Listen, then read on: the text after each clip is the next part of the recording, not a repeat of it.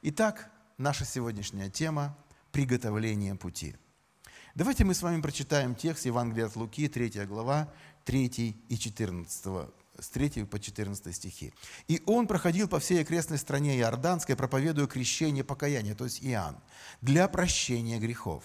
Как написано в книге пророка Исаия, который говорит, «Глаз вопиющего в пустыне, приготовьте путь Господу, прямым сделайте стези ему. Всякий дол да наполнится, и всякая гора и холм да понизится. Кривизны выпрямятся, и неровные пути сделаются гладкими. И узрит всякая плоть спасения Божия. Иоанн, приходящему, э, приходившему креститься от него народу, говорил, «Порождение ехидный, кто внушил вам бежать от будущего гнева? Сотворите же достойные плоды покаяния, и не думайте говорить себе, Отец у нас Авраам, ибо говорю вам, что Бог может из камней сих воздвигнуть детей Аврааму». Уже и секира при корне дерев лежит. Всякое дерево, не приносящее доброго плода, срубают и бросают в огонь. И спрашивал его народ, что же нам делать? Он сказал им в ответ, у кого две одежды, тот отдай неимущему, и у кого есть пища, делай то же. Пришли и мытари креститься и сказали ему, «Учитель, что нам делать?» Он отвечал им, «Ничего не требуйте более определенного вам». Спрашивали его также и воины, «Что нам делать?» И сказал им, «Никого не обижайте, не клевещите и довольствуйтесь своим жалованием». Дорогие, это была проповедь Иоанна. Нужно было, чтобы Иисус пришел в сердца людей. Необходимо было этот путь, чтобы люди услышали голос Христа. Вы помните, Иисус повернулся к толпе и говорит, вы идете за мной не потому, что вы верите в Меня, а потому, что ели хлеб и насытились. Очень печальная весть. То есть все чудеса, все, что делал Иисус – это не вдохновляло или это не открывало им Божию власть, это не открывало саму суть Божьего откровения. Что-то нужно было другое. Он проповедует и говорит, приготовьте путь, потому что пройдет это мимо вас, и вы не узнаете. Вы не сможете принять его. Вы получите исцеление, вы получите освобождение, вы получите много чудес, вы напитаетесь хлебом. Но вы так и не поймете, если ваше сердце – не будет там, где оно должно быть. Итак, первое. Все наше христианство, оно происходит изнутри наружу. Все, что происходит, оно происходит внутри. И вот поэтому 9 стих говорит так. «Уже и секира при корне деревьев лежит». То есть топор пришел к корню. Бог рассматривает саму сердцевину, внутренность нашу. Его не интересуют наши плоды, дорогие. Его интересует корень. Откройте, пожалуйста, 1 Коринфянам 4.5. 1 Коринфянам 4.5. И апостол Павел объясняет так, это Божий принцип. «Посему не судите никак прежде времени, пока не придет Господь, который и осветит сокрытое во мраке и обнаружит сердечные намерения». Вот что будет судить Господь. Вот куда Он будет смотреть. Очень часто у нас бывает в жизни, что да, мы хотели как лучше, а получилось как всегда. Но мы ведь хотели как лучше. Дорогие, наши мысли должны быть чище, чем поступки. Потому что в поступках мы можем быть несовершенными. Мы хотели помочь человеку, но у нас не получилось. И Бог не смотрит на наше внешнее несовершенство. Он хочет поменять наше сердце – он смотрит плоды наши, которые исходят от самого корня, оттуда. И Иоанн говорит, вот там лежит топор, вот там Бог хочет тебя почистить, вот там, в самой глубине твоей, в самих источниках Бог хочет тебя поменять. Потому что как бы ты ни старался, как бы ты ни хотел, у тебя не получится. Мы с вами говорили несколько служений назад, как мы оправдываем свои действия. Я не раздражительный человек, просто вокруг меня ужасные люди – нет, я, я не жадный, просто я очень рассудительный. А куда, что, а для чего, а как? Вы меня услышали, дорогие. Мы оправдываем свои грехи. Я бы служил Богу, я бы ходил на собрание, но вы не представляете, сколько у меня дел. Мне нужно еще то, еще то, еще там, еще так. И мы, мы любим оправдываться по нашим внешним поступкам, действиям. А Бог говорит, корень лежит вернее, топор лежит прямо у корня. Вот там он хочет чистить. У нас есть четыре сферы нашего сердца. Это то, что знают люди, я и Бог. Потом есть сфера, которая знает только я и Бог. Потом есть то, что знают люди и Бог. Ну, это та, э, сфера, о которой нам говорят, ой, слушай, ты такой гордый, а я же не замечаю, что я гордый. А люди знают, и Бог знает, что я гордый. А я не принимаю этого. И есть то, что знает только Бог. Очень часто так бывает, что что-то у тебя внутри, оно тревожит тебя, оно мучит тебя, оно не дает тебе покоя, но ты не можешь понять. И вот Бог хочет войти именно туда, чтобы помочь тебе разобраться, чтобы своим орудием почистить и дать тебе милость. Бог хочет работать с нашим сердцем, но для этого Ему необходимо туда попасть. Итак, новый путь. Четвертый стих этой же третьей главы Луки мы читаем. Как написано в книге сынов пророка Исаия, который говорит, «Глаз вопиющего в пустыне, приготовьте путь Господу прямым и сделайте стези Ему. Всякий дол да наполнится, и всякая гора и холм да понизится. Кривизны выпрямятся, и неровные пути сделаются гладкими». Я размышляя над этим текстом, вспоминаю, было много таких случаев, ну, время я много ездил, мы с семьей ездили – и бываешь, бывает, приезжаешь по какому-то адресу, да, на какое-то служение, допустим, э, большое село, да, и ты петляешь, ты спрашиваешь одного, а как проехать туда? Тебе показывают, а как туда проехать? Тебе еще показывают, тебе как-то так объясняют, кто-то с той стороны объясняет. И ты крутишься там минут 20, вот крутишься вправо-лево, право-лево, куда-то выехал, приехал, вот, пришел к людям, ну, как бы все, ну, служение закончилось, или гости, мы выходим, и я спрашиваю, слушайте, вот, вот мы так, так ехали, но я что-то запутался, я не знаю, как сейчас выехать отсюда. Они говорят, а, а так не надо. Вот так вот вы сюда направо, и уже там главная дорога, и вы поехали. Все просто. Вот направо, и, и вот и все. И вот прямо-прямо, и никуда не сворачивайте, прямо вот туда вот выезжаете. Я думаю, как все просто. Дорогие мои, Бог ходит только прямыми путями. Иисус ходит только прямо. За каулками Он никогда к нам не придет. И поэтому Иоанн говорит, вы приготовьте этот путь Господу, вы расчистите для Него дорогу, уберите все камни – и смотрите, какие моменты он говорит здесь. Да, что вы приложите свое усилие, засыпьте, в новом переводе написано, засыпьте ущелье, стройте, хол, э, стройте холмы и горы, срежьте углы и закатайте дороги. Другой перевод. Здесь ясно говорится о нашем действии. Должно быть действие определенное с нашей стороны. Мы немножко упразднили Божию благодать и в своем легкомыслии возложили все на Бога. Мы говорим, Господи, я буду иногда ходить в церковь, иногда буду молиться, иногда буду читать Божие Слово, а Ты работай и действуй. Так не произойдет. Смотрите, что написано Титу, 2 глава, 11 стих. «Ибо явилась благодать Божия, спасительная для всех человеков, научающая». Это значит воспитывать, наказывать, дисциплинировать нас, чтобы мы, отвергнув нечестие и мирские похоти, целомудренно и праведно, благочестиво жили в нынешнем веке. Вот оказывается, что делает благодать Божия. Благодать – это не то, что происходит вместо нас. Это то, что происходит в нас. Когда Божья благодать помогает нам делать то, что мы хотим делать. Она учит нас, учит и дает способность исполнить это. Благодать учит тебя, чтобы ты не поводил праздное время. И благодать может дать тебе эту мысль. Ты делаешь неправильно. Но выключить компьютер из розетки – это твое дело. Но не зайти в бар – это твое дело. Но сдержать твои эмоции – это твое дело. Благодать тебя научит и поможет – и поэтому Библия говорит очень ясно об этом. Она учит и дисциплинирует нас, чтобы мы воздерживались, чтобы мы не грешили. И вот Иоанн говорит, что всякий дол да наполнится – это жизнь в неверии. Это когда мы не уповаем, веруя на Бога, дорогие. А мы не можем верить, если мы не будем пропитаны Божьим Словом.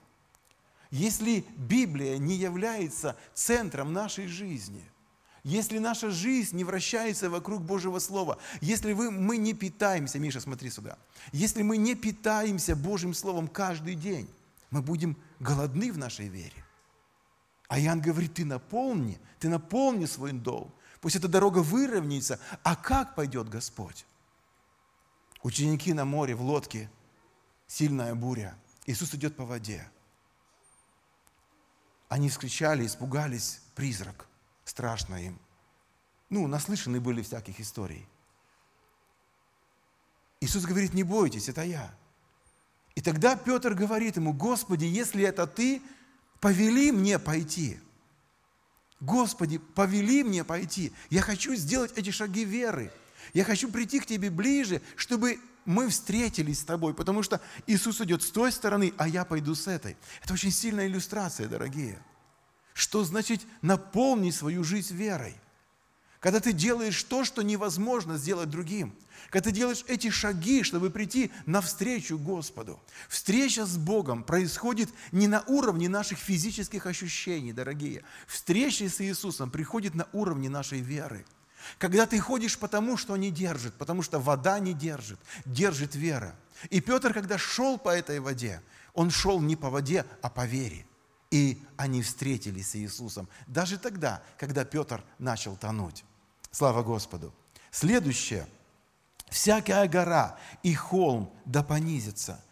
Я написал, что это наша гордость и наша самодостаточность, это наша самоправедность. Это все то, в тех случаях, моменты жизни, когда мы уповаем на себя.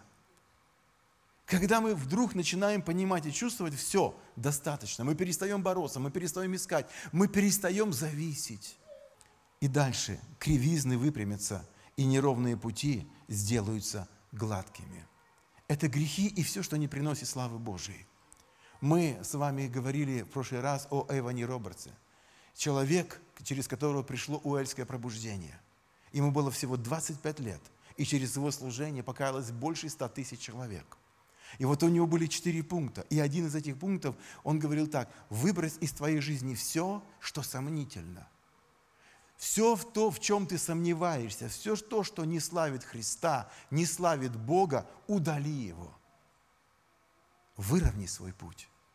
Ходи честно и прямо, ходи открыто. Смотрите филиппийцам, что написано 4.8. «Наконец, братья мои, что только истина, что честно, что справедливо, что чисто, что любезно, что достославно, что только добродетель и похвала, о том помышляйте». Потрясающее слово. Просто потрясающе. Если я так живу, дорогие, мне нечего скрывать. Мне абсолютно нечего скрывать. Не то, что скрывать, я хвалиться буду в своей плотской натуре. Послушайте мне, в своей плотской натуре моя плоть всегда захочет хвалиться моей добродетелью. Вы понимаете, о чем я говорю? Наоборот, я хочу, чтобы узнали все, где я был, что я делал, чем я занимался – что я говорил, даже о чем я думал. Это называется прямой путь. Это называется исправление нас. И узрит всякая плоть спасения Божия.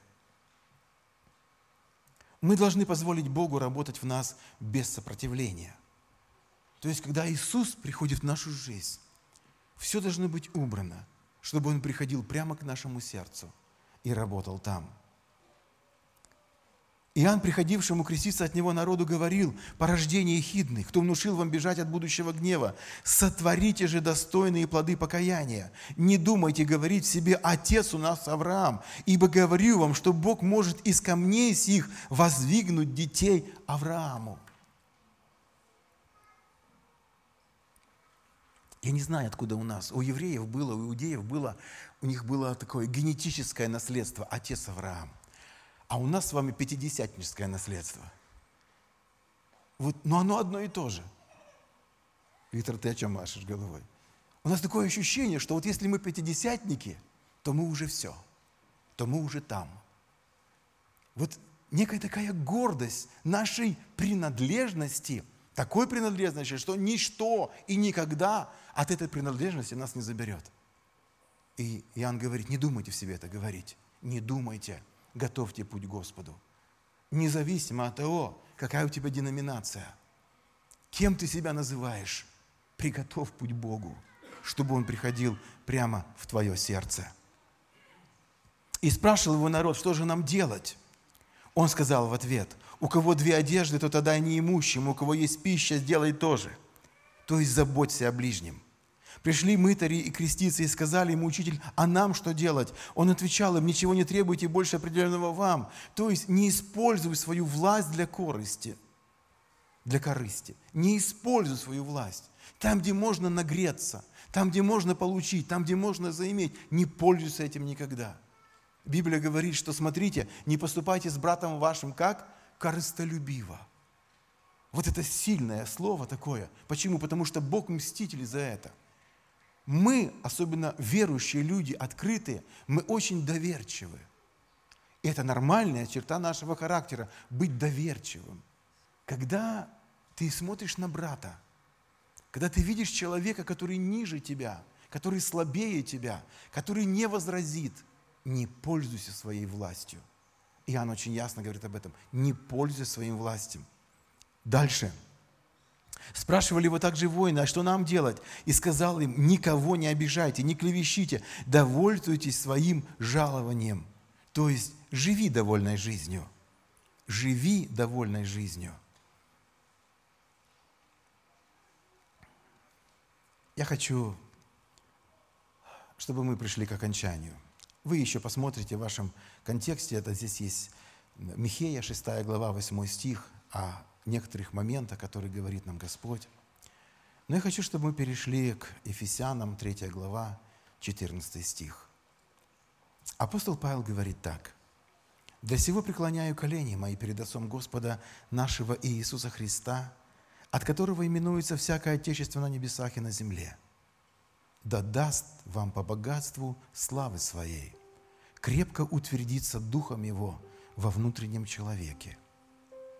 Верую вселиться Христу в сердца ваши, чтобы вы, укорененные и утвержденные в любви, могли постигнуть со всеми святыми, что широта, долгота и глубина и высота, и уразуметь превосходящую разумение любовь Христову, чтобы вам исполниться всей полнотой Божию.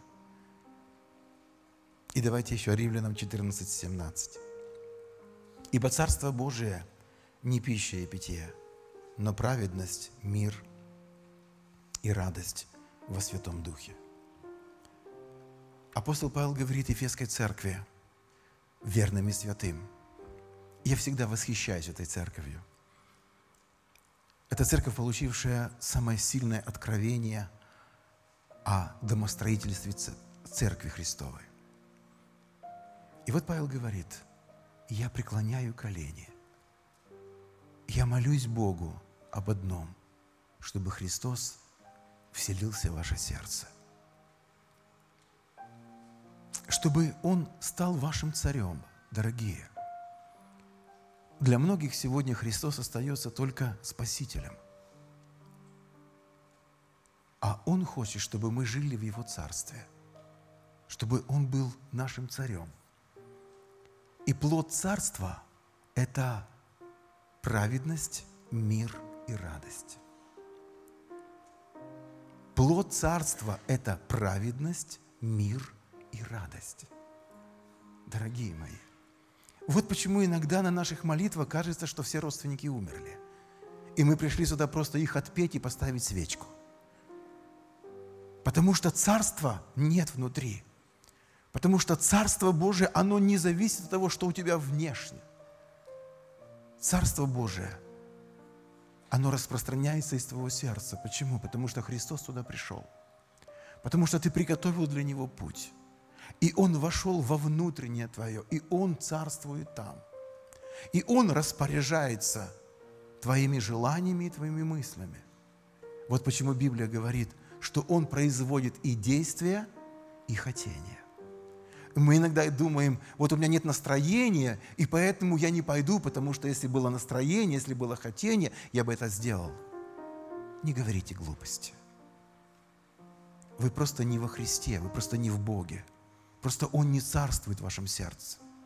Сейчас амбиция на первом месте. Сейчас эго. Сейчас твое желание на первом месте. А когда Бог царствует, Он посылает свои желания. Он ставит свои приоритеты. Я хочу поделиться с вами откровением, которое было мне в пятницу. Это очень глубокое откровение, я понимаю, я делился с ним, или в среду, в среду было, извините. Я делился с ним в пятницу на собрании, но я хочу перед большим народом сейчас. Было показано, что я нахожусь в своем офисе в Братской. И ко мне приходит ангел и дает Библии и паспорта. Библии для каждого члена церкви и паспорта. Паспорт – это наша идентификация, это удостоверение личности, это удостоверение нашей принадлежности к тому государству, которое выдало этот паспорт. И я вышел в народ и начал раздавать. И Библии были на всех, а вот паспорта нет – и люди, которые не получили паспорта, на меня обижались. Они были очень огорчены. Они говорили, как? А почему у него есть паспорт, а у меня нет? И тогда я сказал одно слово или фразу. Ищите ваш паспорт в Слове Божьем. Дорогие, я верю, что Бог дал это откровение для нас всех – Паспорт – это праведность, мир и радость во Святом Духе. Это суть Небесного Царства. Это удостоверение того, что Бог находится в твоем сердце. Что Он царствует там, и ты принадлежишь Ему как царю. И у тебя есть свидетельство. Свидетельство в Духе Святом – нет, не в том, что ты говоришь на языках, а в том, то, что ты живешь праведно в мире и в радости. Еще раз повторяю, в том, что ты живешь праведно в мире и в радости. Это твое удостоверение. А если нет, читай Библию. Углубляйся в Божие Слово. Черпай отсюда веру твою, изменения сделай все возможное, чтобы Господь Иисус пришел в твое сердце. И чтобы эта секира, этот топор почистил твои корни, чтобы начало приносить плод.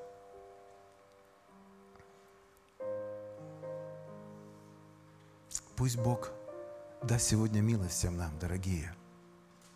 Готовьте путь. Прими прямо сегодня решение – то, что ты не будешь делать во имя Иисуса Христа. То, что ты не будешь делать во имя Иисуса Христа. То, от чего ты откажешься, чтобы расчистить Ему дорогу. И то, что ты будешь делать во имя Иисуса Христа. Чтобы расчистить дорогу, дорогие, мы не можем поменять свое сердце. Нет такой силы в нас. Нет такой способности в нас изменить наши намерения но у нас есть возможность приготовить путь для Бога. У нас есть возможность сделать наше внешнее. Сказать, Господи, ради Тебя. Я просто буду каждую среду и каждую пятницу ходить в церковь. Это банально звучит. Но это правда. Господи, ради Тебя. Я буду каждое утро полчаса читать Библию. Просто. Я, я ничего не понимаю. Я знаю, что здесь люди, которые ничего не понимают, когда читают Библию. Тебе еще это не открыто, но ты смирись. Ты читай, просто читай Библию. Господи, я каждое утро хотя бы пять минут буду молиться. У тебя молитва слаживается в одну минуту. Тебе кажется, что ты пять часов промолился, посмотрел на часы, одна минута. Напиши на бумажке. Православным просто, они с бумажкой читают, и все хорошо. Напиши на бумажке себе молитву, если ты не можешь сказать. Научись молиться просто, ясно, открыто, от сердца. Научись с ним разговаривать. Начни делать то. Начни делать, дорогие. Я приучаю себя или приучил делать некоторые моменты своей жизни через «не хочу». Есть много вещей, которые я не хочу делать на тот момент, в том числе и читать Библию и молиться. Но когда я сажусь, чтобы читать Библию, я, я читаю ее так, как будто я хочу читать. Я заставляю себя, потому что мне хочется, чтобы Бог пришел. Мне нужно молиться. И даже когда я не хочу молиться, но мне нужно молиться. Какая разница, какое у меня настроение и какое у меня состояние. Я не могу сделать ничего своим сердцем, но заставить себя стать на колени и открыть уста, чтобы прославить Бога, я имею власть на это. И когда я и пользуюсь этой властью, которую мне дал Бог, который научает меня Божия благодать, Он приходит в мое сердце. Вы слышите меня? Я знаю, что многие это переживают. Кто сидит здесь, вы меня понимаете. Но если ты этого не делаешь, если ты живешь только по твоему настроению и твоим хотениям, оставь это. Научись приготовлять путь твоему царю. Живи в Божьем Царстве. Подчини свою жизнь полностью Ему.